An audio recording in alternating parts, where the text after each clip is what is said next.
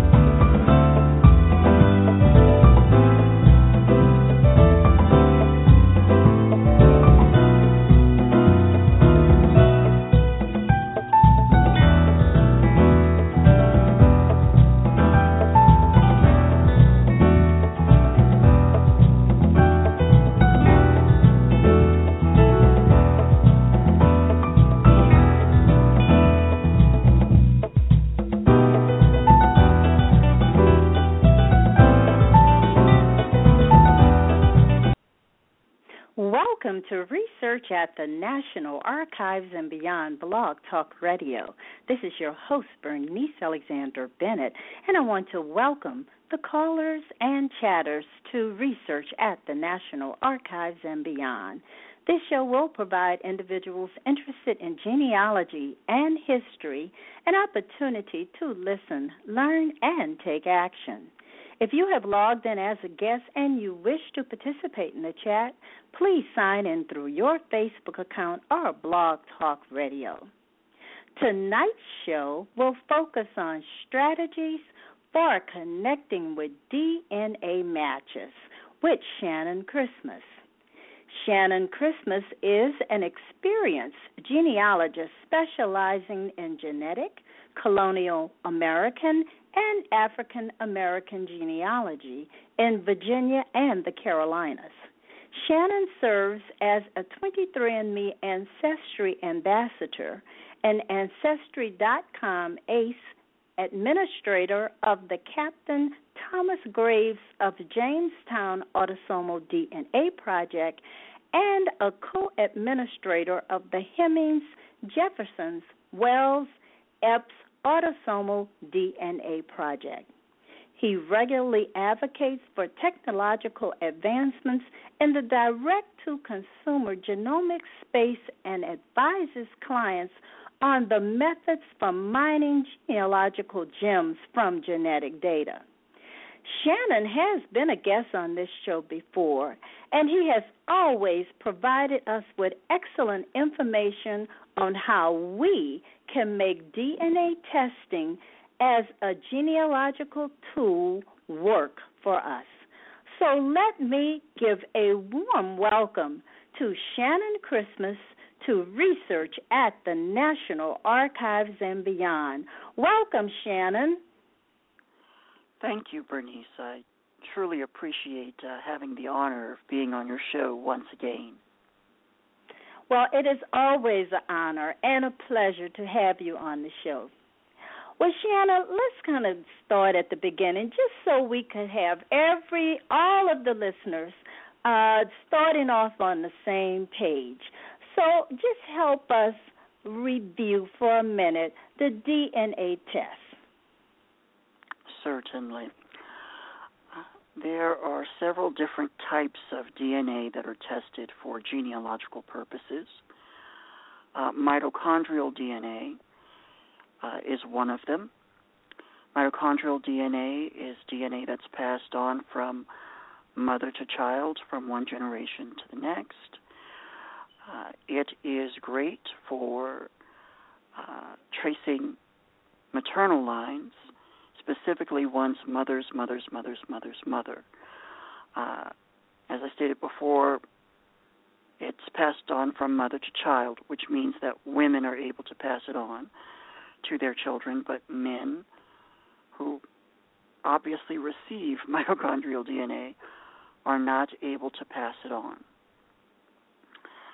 Another type of uh, DNA that we test for genealogical purposes involves the sex chromosomes, uh, chromosome Y and chromosome X. These are called sex chromosomes because they help to determine biological gender. If you have both a Y and an X, then you are biologically male. If you have two X's, then you are female biologically. Uh, so that means that the Y chromosome is passed on from father to son, one generation after the next. That makes it great for tracing one's father's father's father's line and for uh, attaching uh, genetic signatures on the Y chromosome to specific surnames that are passed from father to son. The X chromosome, which is often tested along with the autosomes, which I will get to in a moment, is something that everyone has, whether you're male or female. The difference is males only receive one X chromosome from their mothers, and females receive two X chromosomes one from their fathers, who inherited the X chromosome from their mothers, and one from their mothers, which is often a combination of various uh, relatives contributing to the maternal X chromosome. At any rate, the X chromosome has a very unique inheritance pattern, which makes it challenging for some people and easier for others. Uh, in other words, you can chart out which ancestors potentially contributed to your X chromosome uh, in a very easy way, but that confuses some. And the final type of DNA that we test for genealogical purposes is called autosomal DNA. This involves DNA that is passed on the autosomes, chromosomes 1 through 22. This is the type of test that's very popular right now. It's tested by uh, 23andMe, Family Tree DNA's Family Finder, and Ancestry DNA. Uh, you can actually take your raw DNA data from either one of those companies and upload it to a third party uh, website known as gedmatch.com. The autosomal DNA translation for genealogical purposes is very powerful, but also very challenging for a lot of people because any ancestor can contribute to uh, autosomal DNA. And in fact, all of them do in one sense or another. So there's a lot of processing of that information to make it useful for uh, genealogical purposes. Uh, most importantly, for our conversation tonight, uh, the process by which you are able to glean genealogical information from autosomal DNA is called segment triangulation.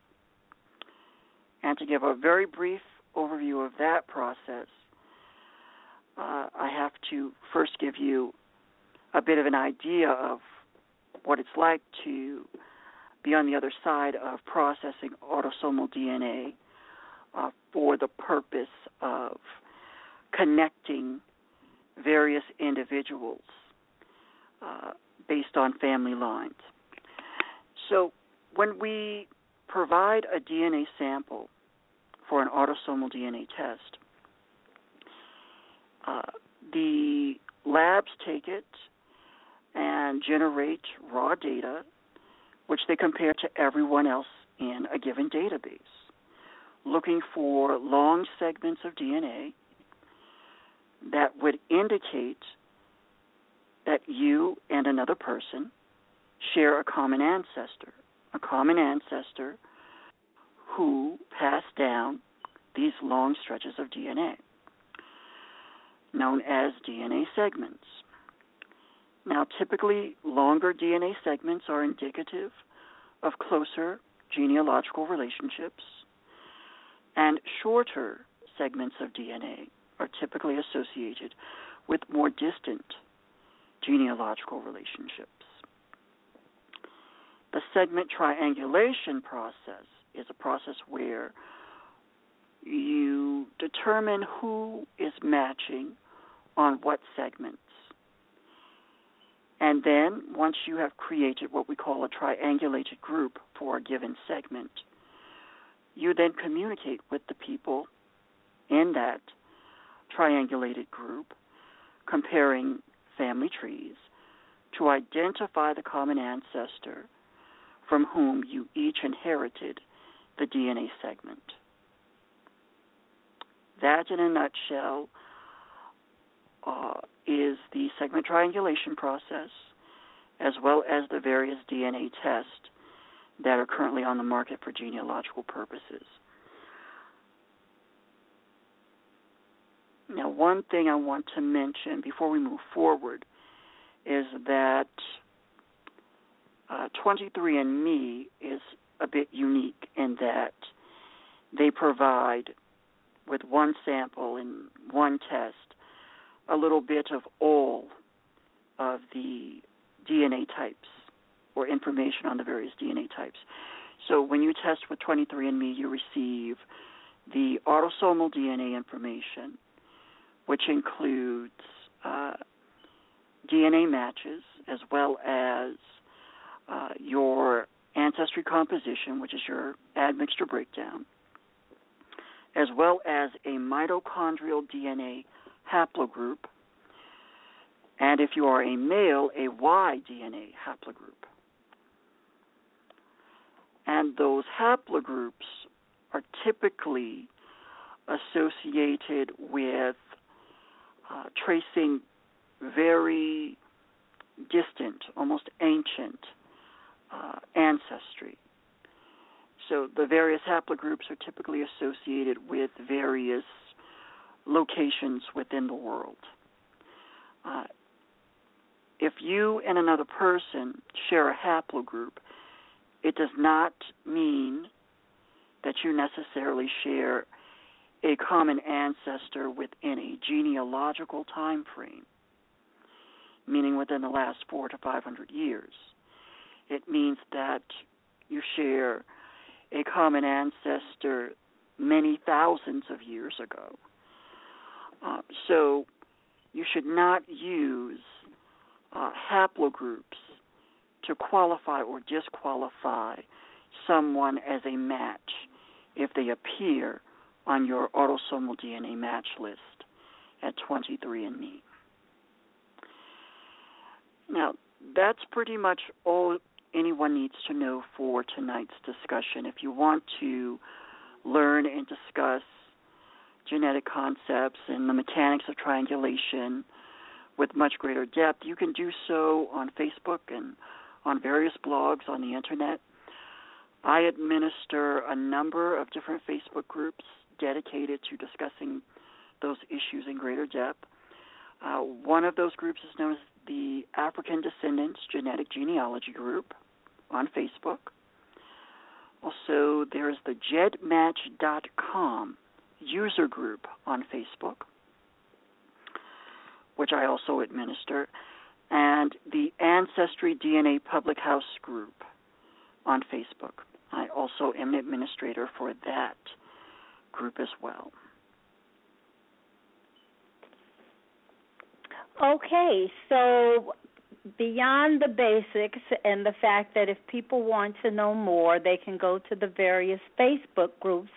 Let's move on to understanding who the DNA test consumer is.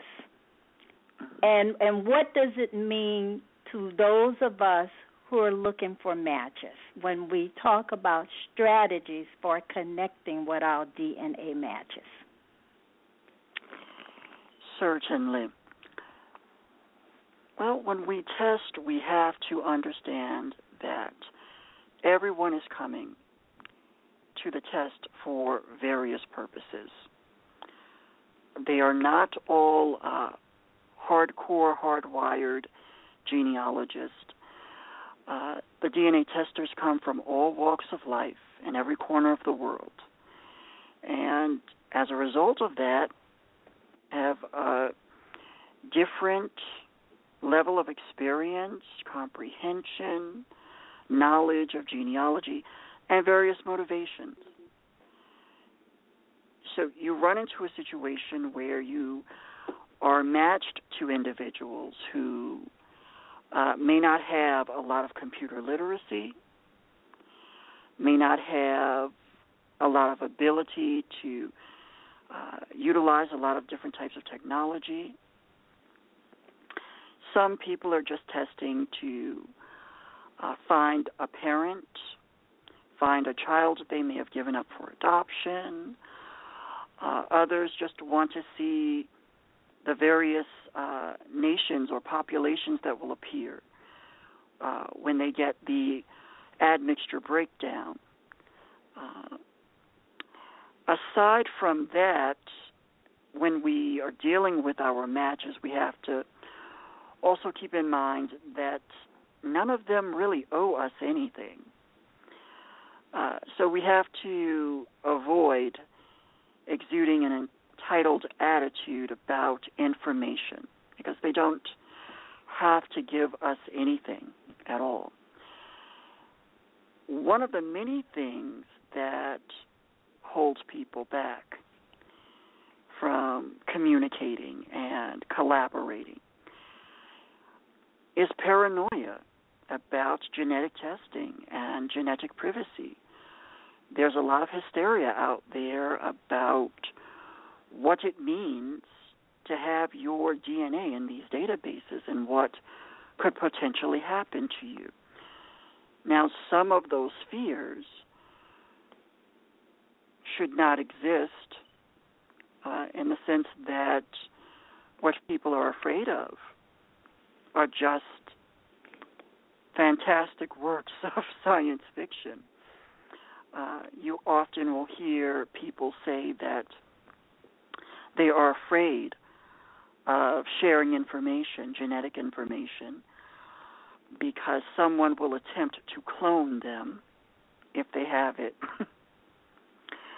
uh, others have put out the old refrain, oh, if I have my data in those databases, then an insurance company is sure to break into the database, to hack in, steal the information.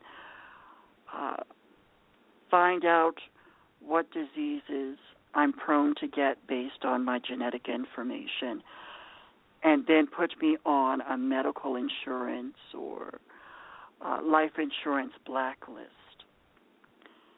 Uh, those are all pretty far fetched, but that is the pervading or pervasive hysteria right now, and we just have to be willing to walk people through the process of understanding that that simply doesn't happen. Aside and from I just that, want to just say something, and this is a comment coming from the chat when you mentioned mm-hmm. the, that people do have various reasons. We have a comment mm-hmm. where one of the chatters is saying that she she has three individuals that have contacted her on 23andMe who were adopted, looking for their parents or relatives, and they match on the 94 to 97 percent third to fourth cousin. Mm-hmm. But the reason is because they were adopted. Yes. And that's another thing. Uh, when we encounter individuals who simply don't know anything about their family history.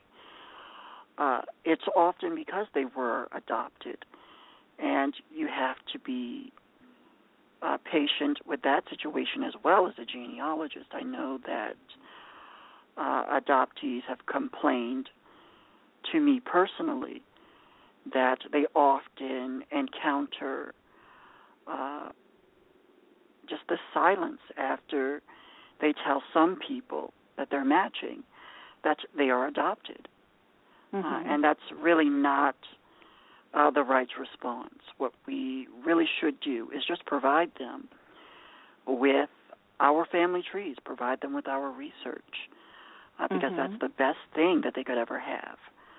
Uh, so once again, that is an excellent example of how people come to the different goals uh, that they're seeking to achieve, and how we, even with different goals, can uh, be helpful. Right. and so, that's right. That's what I say. Just be empathetic and provide some mutual comfort and understanding. Uh, now, my recommendations for all of this come from the perspective of a seasoned researcher trying to identify the most recent common ancestors uh, with the various matches.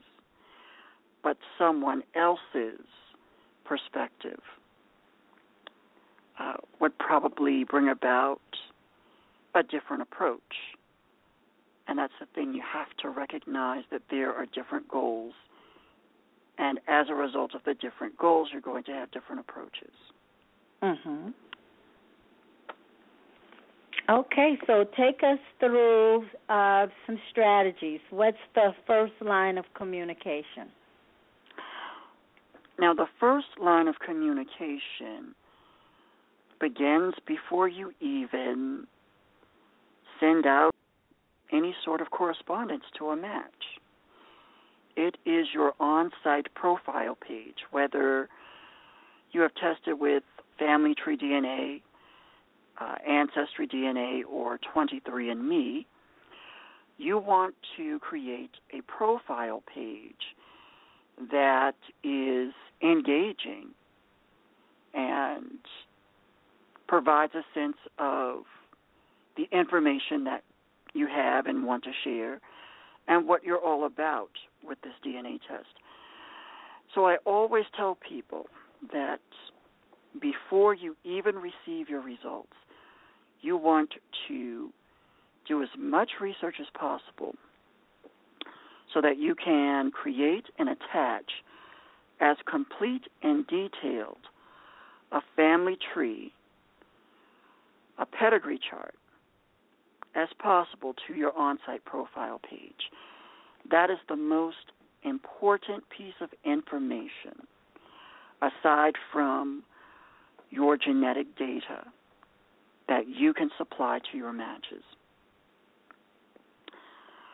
You also want to provide, once again, an engaging but brief summary of your known family history on your profile page. You want to list surnames and ancestral locations. And you want to include your email address. You want to include your email address because the internal messaging systems at some of the companies are sort of hit or miss. They fail more frequently than you would imagine. So, exchanging email addresses or providing your email address from the very beginning provides an opportunity for someone to use a more reliable channel of communication. Well, Shannon, I have a comment coming out of the chat, and the um, chatter is saying that her tree is private. However, she will share it if someone reaches out to her. But it sounds like you're saying to go ahead on and make your tree public. Yes, that is what I recommend. Uh, private trees present an obstacle for some. Uh, I know many people who have made it very clear that if a match has a private tree, then they just bypass the match. Uh, they won't take the time to ask to access a private tree. So that is one thing to keep in mind is that a private tree can be a bit off-putting. Another thing that others have communicated is that some have had bad experiences attempting to get access to private trees where the owner of the private tree has just said, no, you cannot access it, my tree is private. Or the owner of the private tree said, yes, I will provide temporary access. And if you do not find the common ancestor within a certain time frame, I will revoke access. And then in the worst case, the request for access just went uh, unresponded, or the owner was unresponsive. So, yeah, I don't recommend attaching a private tree to your profile page at any of the companies. Uh, it tends to dissuade matches from communicate from communicating and beyond that it just is less efficient. It requires additional steps that some people just won't want to take. Yes, yes. Uh, beyond that, I would also recommend including a statement of purpose. And that just involves telling people why you have tested and what you want to learn uh, from this test. Uh, beyond that, I'll also give a caveat about GEDmatch, where people don't really have profile pages, but uh, you will appear on people's match list at GEDmatch. And if you don't have an email address, no one will have an opportunity to contact you and perhaps advance your research or theirs. So you definitely want to make sure that you have an email address attached on GEDmatch to your account and that your email address is public. And you also want to ensure that your username on GEDmatch is consistent with that used on all of the commercial sites. Because that's another uh, point where people get extremely confused. They don't know who you are on GEDmatch if you've used some other alias uh, different from the username that you're using on 23andMe or Ancestry DNA or Family Finder.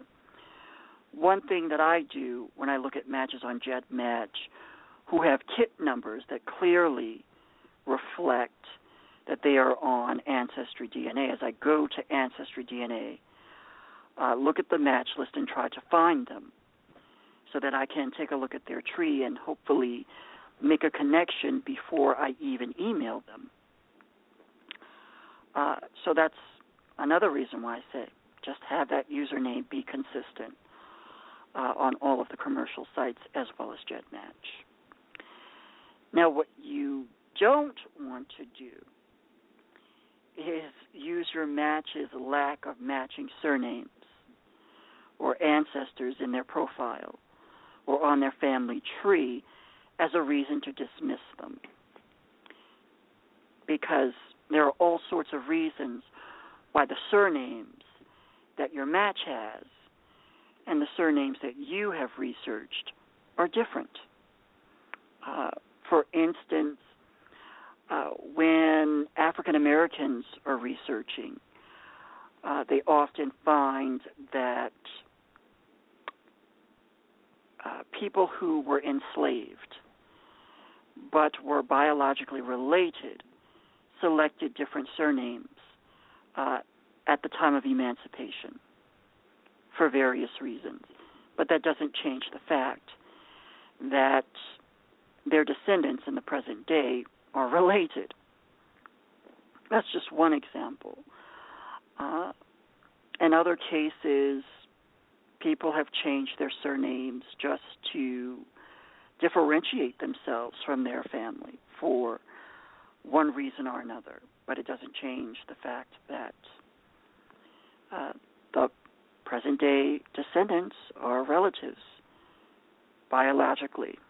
Uh, so that's just a couple of things to keep in mind uh, before you even get into the process of corresponding with your matches. Well, Shannon, I mean, I have I have uh, been recipient, you know, I have received responses from people informing me I don't recognize any of your surnames or I don't have any people from that particular geographic location, yet they're in their DNA relatives. And so, what is your recommendation when people get those types of responses? I would explain to the match, just as I did, the various reasons why uh, a surname or the list of surnames might be different, or the list of geographical uh, locations uh, is different. Uh, in many cases with geography, you have to recognize that people move, people are mobile, and uh, you also have to recognize that not everyone has researched as thoroughly as you have. And so, in many cases, when uh, I send out messages to matches, I will get a response back that says, Oh, I don't have any Christmases in my tree. And so I will ask the match, uh, please send me a link to your online family tree. And I noticed in many cases the family tree sort of peters out at about the great grandparent level. And so what I will do is research the great grandparents, the the end of the tree for that person. And I will just extend that match's tree out and find the common ancestor. And in a number of cases, I have found a Christmas ancestor. and I will just write them back and let them know what I have found. And they thank me for that. So that is another uh, strategy there is to make sure you get that matches tree. Diagnose the problem of that person not having done as much research as you have. And then implement the solution. Extend the family tree. Well, now there's a question coming out of the chat. Is it best to begin with working on locations or what? It is best to begin comparing family trees completely. And so this gets to a recommendation that I plan to discuss later, but do not send your match a list of surnames or a list of locations. You want to have a full tree to give to your match, if possible, so that you can see the complete context. Uh, so, time frames, locations, surnames, people, because that's another thing too. I've seen cases where uh, individuals have the same ancestor, but the ancestor is documented with a different surname, or in some cases, they have the same surname, but the first name is different or written a different way. Uh, for instance, there was a connection I made some years ago where the person had an ancestor by the name of Matt Green who was located in the same place as a relative that I knew as Madison Green. They were the same person, just documented differently. Mm-hmm, mm-hmm. And that's just one example of why you have to think outside the box and look at the entire context. Okay, so Shannon, we're going to take a quick break and come back so that you can continue to tell us about the correspondence and basically what we should say. So, just a quick break and we'll come right back.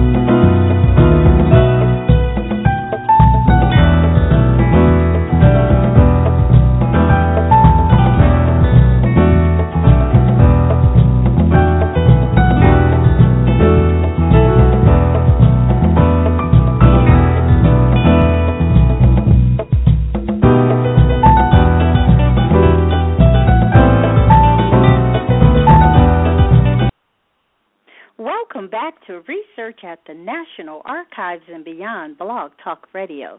This is your host, Bernice Alexander Bennett, and you can join me every Thursday at 9 p.m. Eastern Time, where I will have an expert to share resources, stories, and answer your burning genealogy and history questions.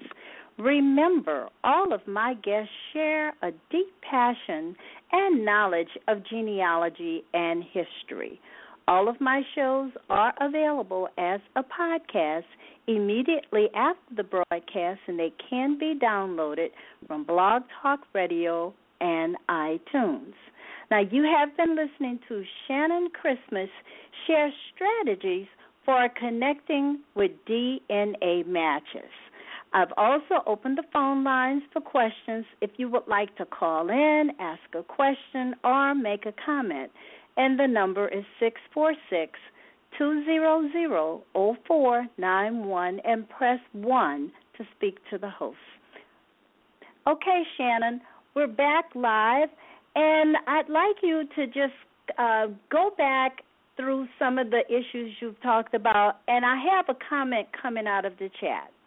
In comparing trees, you have an idea of the generations away, generations provided by Ancestry and 23andMe. How do you determine which branch you want to look for in another person's tree, or do you look at all of their branches? And she's hoping that she's made sense. okay. Well, I typically if the match has not given me any indication of how we match, I look at all of the branches because you never know which one is going to give you the information you're looking for. Uh, so, yeah, I tend not to focus as much on uh, the generations that are listed in terms of how distantly or how closely you're related unless it's a, a higher match. Just because if, for instance, speaking of uh, autosomal DNA, you only share one segment with a person, regardless of the size of the segment, you can never really be too clear about how closely or how distantly you are related. There's a reason why a lot of the companies say something along the lines of third to distant or third to sixth or third to fifth. Because there's a lot of variation there. Even with one long segment you just don't know uh, what's going on with it. So i tend not to like i said put a lot of weight on generations unless it's a a high match or relationship predictions unless it's a high match. So yes, you want to go through the entire tree, every branch unless uh, the match has already provided uh, valid information that lets you know that, uh, for instance, say you must be related on my paternal side because you're matching my father. then that's an indication that you just need to look at the paternal side. But I hope that answers the question adequately. Okay. Well, let's go back to just strategies for communication. Now, what should you say when you're first connecting with someone, with a match? Okay.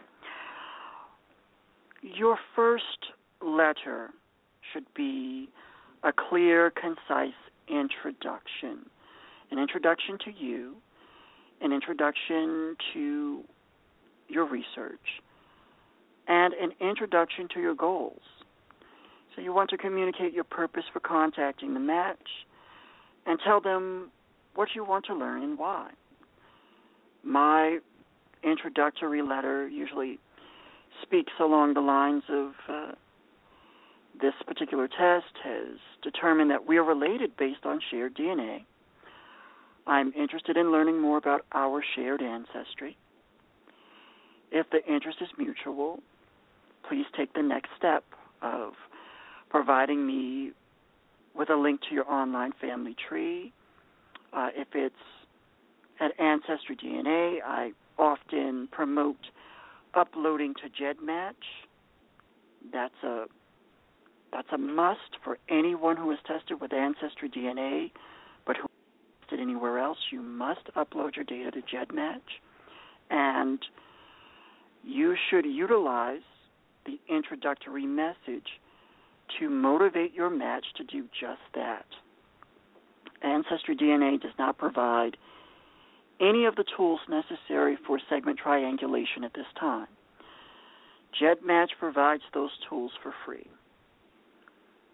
So that should be a part of your introductory message. Well, there's a question coming out of the chat, though, and this person would really like you to speak about chromosome matches. That is chromosome 1. And she mm-hmm. just an example. And the significance it is to the tree.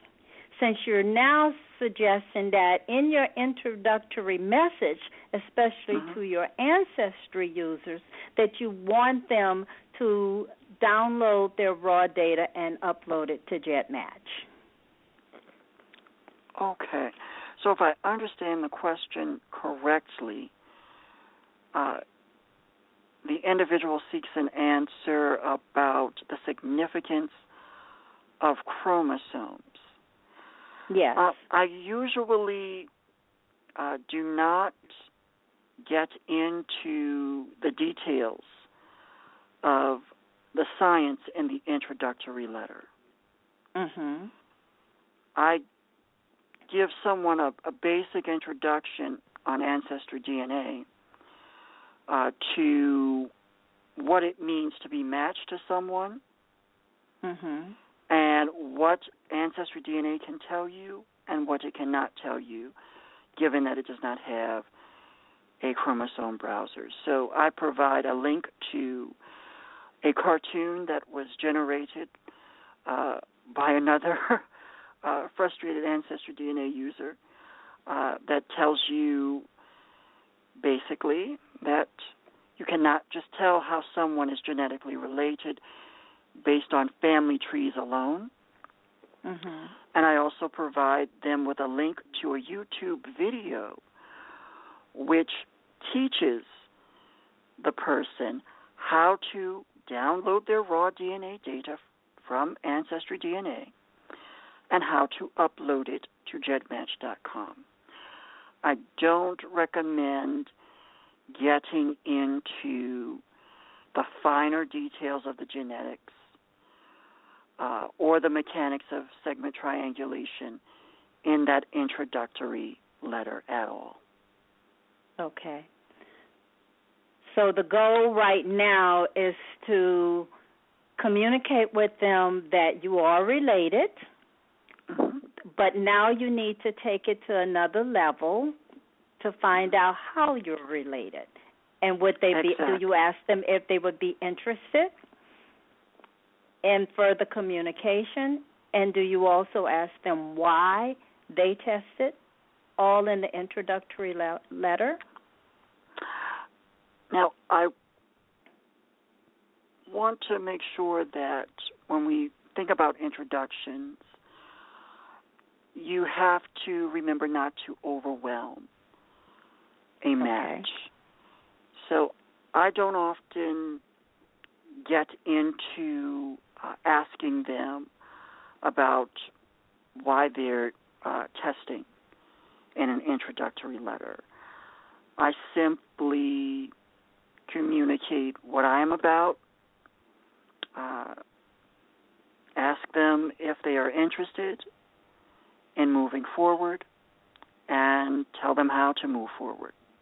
Whether okay. that's uploading from Ancestry DNA to GEDmatch or comparing genomes on 23andMe, which is another must do, or if it's a family finder match or family tree DNA match, just comparing family trees if they have not already provided a family tree. So that's what an introductory letter pretty much looks like across the various companies. Uh, and it's been pretty successful for me. I have a response rate that appears to be double what most people get, uh, about a 50% response rate, which is still less than what I would hope for, but it's much more than what most people get using other strategies. Okay. And then what's the next step? Now, the next step, if the match responds as you expected them to respond, they uploaded to GEDmatch and contacted you. They uh, accepted your introduction on 23andMe. They're uh, providing access to their genetic data on 23andMe. They provided the family tree uh, if they're on Family Finder. Then the next step is to explain what you've already determined from a comparative analysis of the genetic data as well as a comparison of your pedigree charts. Now, I'm sure there are some out there who are thinking, what do you mean by comparative analysis of the genetic data?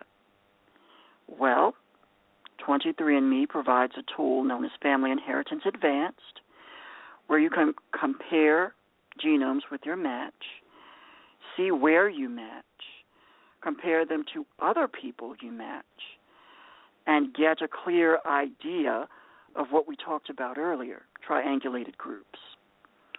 You can do the same thing on Family Finder with the chromosome browser they have there and uh, what they call the in common with feature, where you can get a sense of what might be a triangulated group uh, and hypothesize about that and collect family trees and uh, test that hypothesis. And then Ancestry DNA recently released a shared matches tool as well as uh, parental filters so that you can see potentially uh, where your match may be related to you. So, with the shared matches tool, you can see other people that your match is matching who also match you and form an hypothesis about who your common ancestor might be or what side of the family this matches on. Uh, you can also use the parental filters at Ancestry DNA to do the same thing. Uh, for instance, if you see the person uh, has a particular surname and is also matching with you on your paternal side, and it's a surname that's on your paternal side, that can give you an idea of how you might be related. And so you want to transfer that knowledge that you have obtained from that process and give that to your match in the second message. You also want to. now, want suppose to. I'm just going to ask a question. You continue your, what you were saying, but just suppose you're coming up with this hypothesis, but you know that you have major gaps in your tree. Now, do you communicate? Well, I can only get to my great grandmother, and then you share that tree, but they may have a tree that goes to uh, you know the great great great. At Mm-hmm. what point do you let them know my tree has a lot of holes in it? Well, I think that would be apparent once you provided them uh, with a link to your family tree, and you can explain that in your second or third message. Why your tree has these gaps, these big brick walls that you can't seem to uh, overcome. That is something that you should communicate uh, along with your family tree, that it's a work in progress. Everyone's tree has gaps, everyone's uh, tree has brick walls. Uh, it's really nothing to be ashamed of. uh, Mhm. And the DNA test provides an opportunity to collaborate with various matches and hopefully demolish some of those brick walls. Yes. Okay. so, in addition to that, uh, you should encourage your match to collaborate with your common matches within that triangulated group to facilitate identifying who that common ancestor is. And that's another thing is that if you're dealing with genetic data, specifically autosomal DNA data, you have an opportunity to show the match exactly where you are matching and explain the triangulation process in very simple terms. Typically, what I do is I take a list of the matches who are all matching on the same segment and are all matching each other, and I say to them, This means that you all inherited the same segment of DNA from the same ancestor, and if we all compare family trees, then we can identify that ancestor. Uh, so at that point, you have the goal set, you have the tools available to you, and you can forge ahead. Now, this is where I get to uh, the point where I recommend or tell people about the various practices that I don't recommend. Uh, so I once again don't recommend sending out a list of surnames. This is something that is number one on my list of things not to do. Uh, because often it just confuses people and turns them off and gets them on wild goose chases. You don't want to send a surname list, send a full tree. Uh, you also don't want to send a long email about one ancestor. That's another practice that I've observed has become a trend, and it's not efficient at all. You just delay the inevitable, which is to get information about your complete pedigree. And the next thing on the list of don'ts is if you are on 23andMe, don't request access to your match's health reports without discussing that in further detail. I see a lot of people who seem to request this sharing upgrade to the uh, sharing with health reports level without ever really explaining why they want to do that. And that can rub a match the wrong way. Uh, just because people are very sensitive about health data.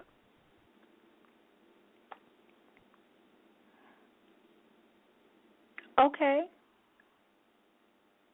So there's a question in the chat though, and it relate it's it's going back to uh, how does ancestry determine that a match is is shared? Okay. So ancestry DNA, like all of the companies, uh, all of the autosomal DNA companies, looks for uh, sufficiently long segments of DNA that indicate that two individuals are related. That's how they determine a match.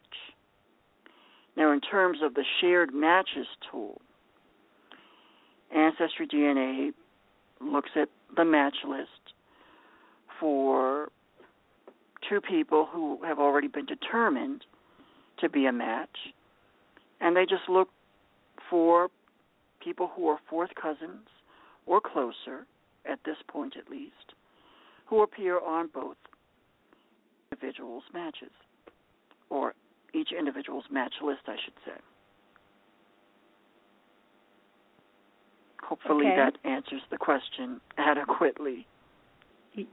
Well, they haven't responded, but uh, let's let's move on. And if they have other questions, for that matter, for any of you, if you have other questions, uh, please feel free to come on in and ask a question. Now, someone said they have 900 plus matches, and how many? Uh, this is a question that's being asked of people in the chat room. How many of you match on the same chromosome in the same place? That's an interesting question. I think that will be different for different people uh, because different people come from different populations. And the databases are what they are in the sense that they reflect the populations that have tested, and certain populations have tested more frequently than others. Uh, to be blunt, most of the people within the various autosomal DNA databases are of Northern European ancestry. Uh, so people of Northern European ancestry are more likely to get uh, big clusters of uh, DNA matches on the same segment. Yeah. Hopefully that uh, provides some context for that uh, question. Right. Or the answer to that question.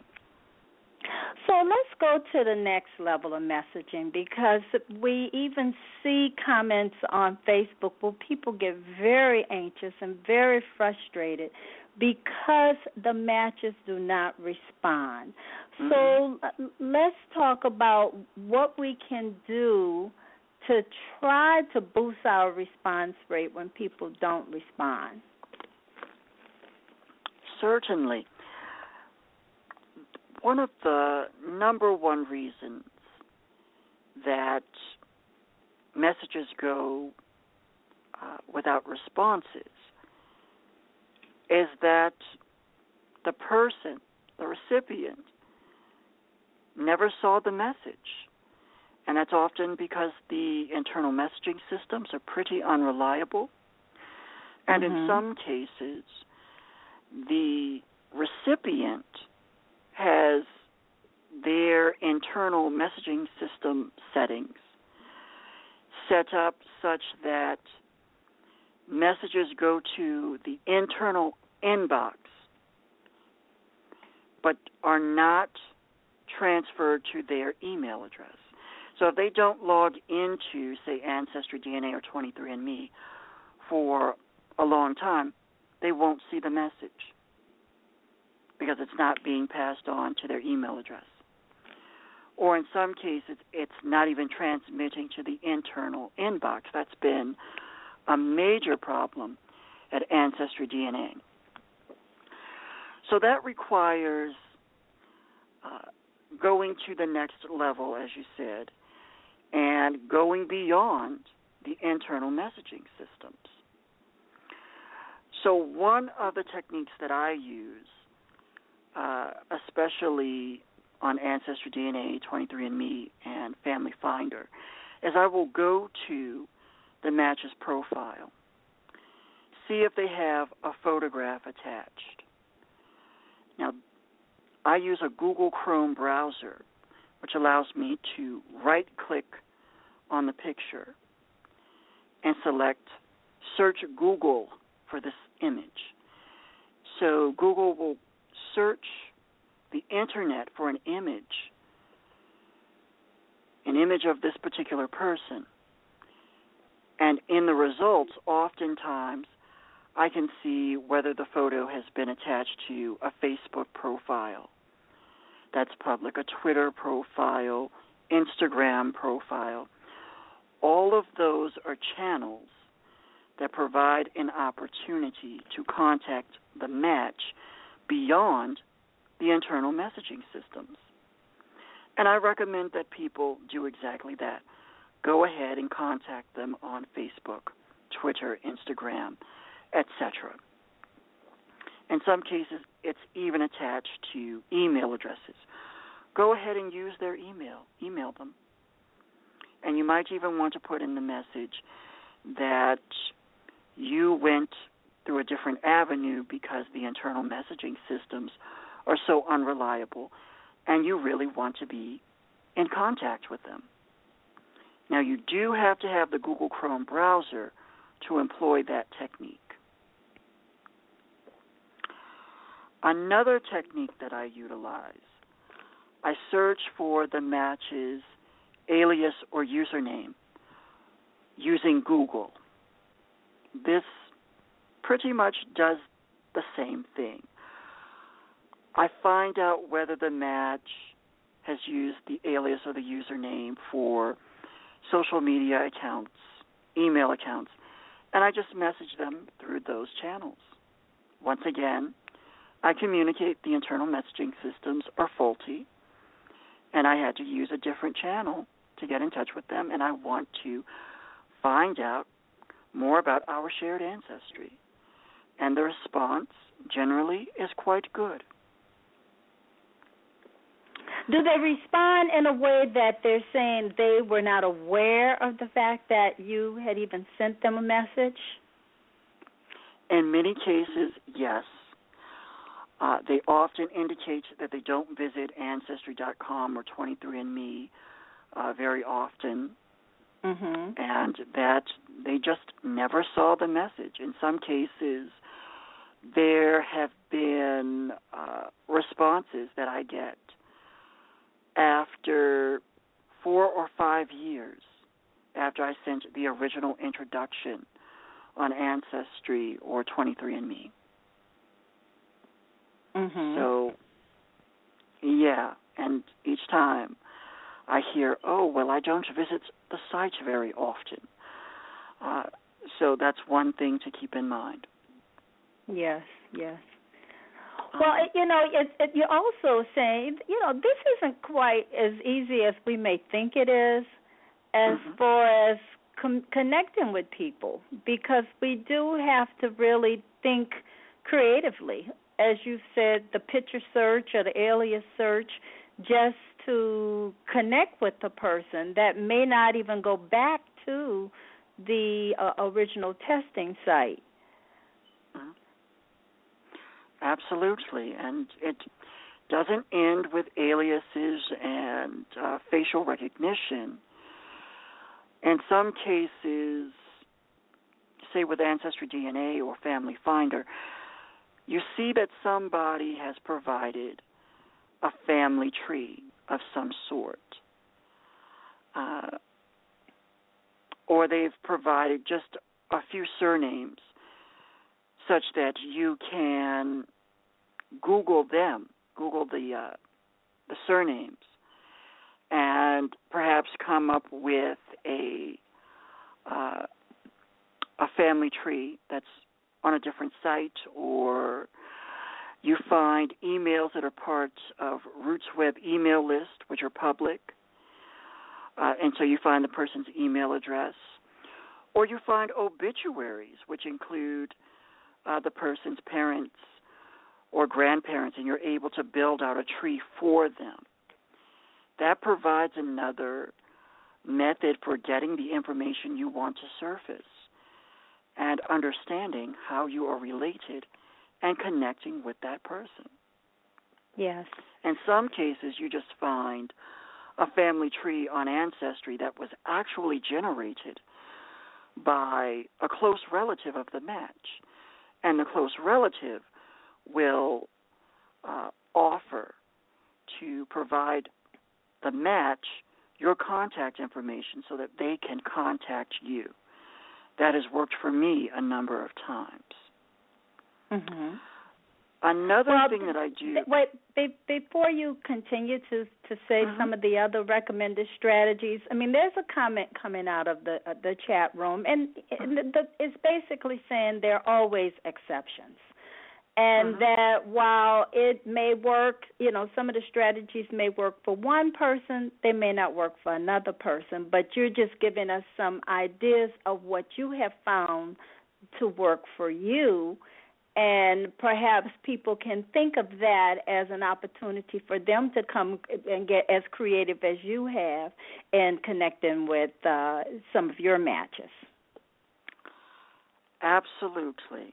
Uh, as they say, different strokes for different folks. That's right. Uh, so another strategy that uh, works for bypassing the internal messaging systems uh, is if a person has an ancestry.com tree and that tree includes uh, the common ancestor, then what I do is I go to the overview page for that particular ancestor in the matches tree.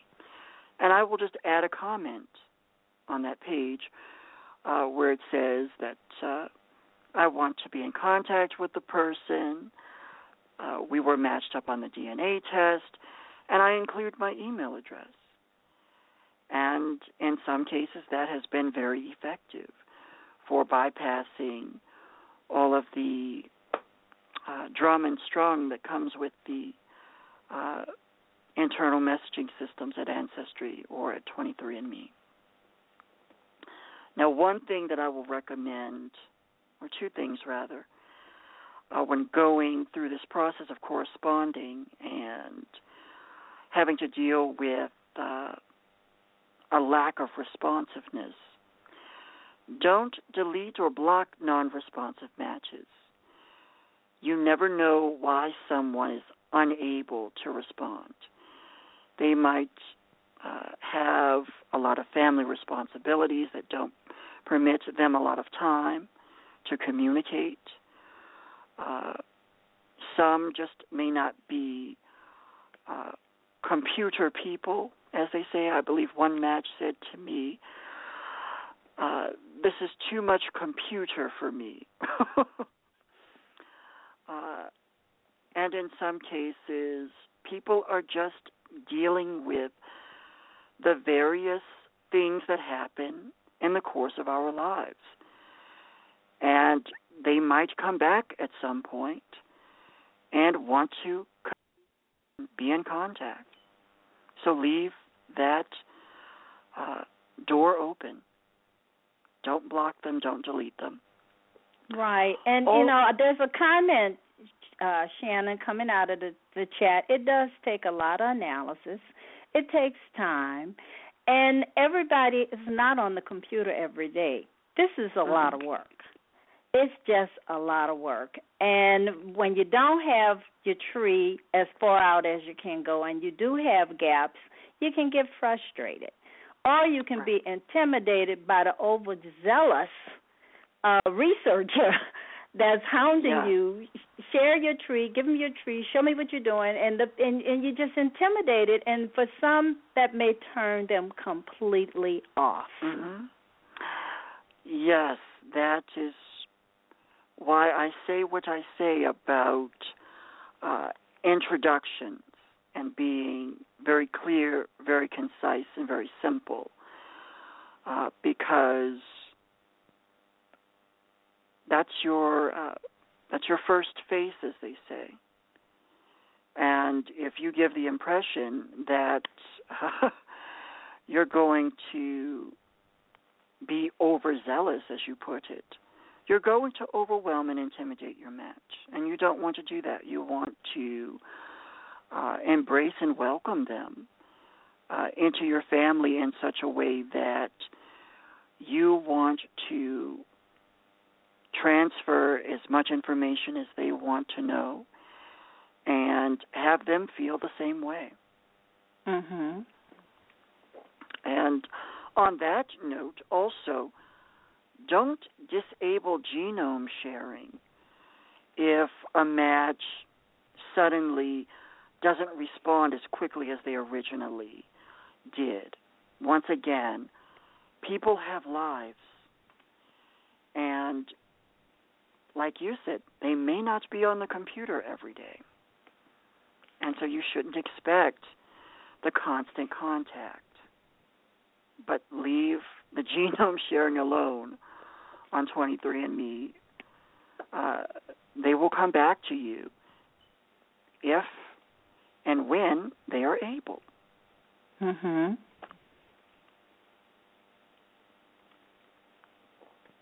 Okay, and then where do we go from there? So you don't want anyone to disable their g- genome. You mm-hmm. don't want to block people if they don't respond to you.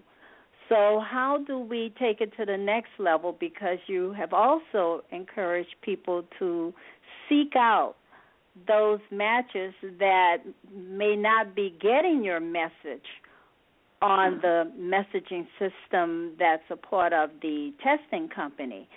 But how do you seek out the individuals, let's say, on social media? Yes, I think that after you have gotten in contact with your match, uh, whether that is through social media or just plain email, you may find it very helpful to take a very purpose driven approach uh, to using social media for surfacing genealogical information from your matches. So that might mean creating a Facebook group populated with your DNA matches that is dedicated to finding the most recent common ancestors among the various members of a triangulated group, for instance. You might also want to schedule a Google Hangout or a Twitter chat where members of the various triangulated groups can discuss uh, shared ancestry and begin understanding exactly how they are related at the molecular level and on paper. Uh, now, that said, I don't think that anyone should make becoming a Facebook friend or a LinkedIn connection the highest priority. This goes back to the issue of overwhelming and uh, intimidating a match.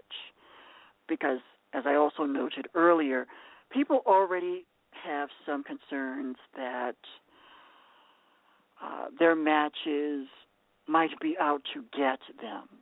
Sure, that fear sounds like a paranoid delusion, but you turn on the evening news or even you just uh, look at the newspapers, they plant these seeds of fear and it germinates into this anxiety about connecting with people who, even if they do share DNA, are strangers to them. So, once again, don't make uh, becoming uh, a permanent fixture on somebody's Facebook feed or LinkedIn feed your number one priority. Uh, because a lot of people say that, oh, genome sharing is so intimate. A lot of people consider being a Facebook friend or a LinkedIn connection much more intimate than that. So use some discretion there. And another thing, and I will leave the social media piece alone after this. Don't use social media as a way to screen matches because I've I have seen this particular practice as well, where people essentially become Facebook friends or LinkedIn connections or uh, Twitter followers just for the purpose of seeing who and what a match is, and then using what they find to determine whether they will communicate with the match at all. And I just don't think that's fair at all.